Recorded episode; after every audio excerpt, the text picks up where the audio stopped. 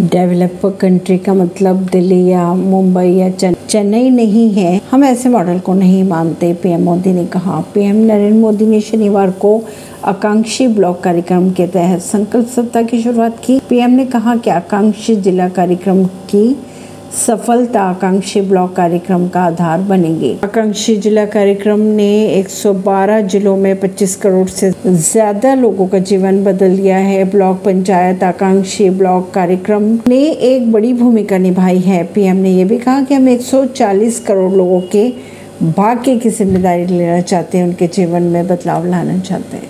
परवीनर सिंह, नई दिल्ली से।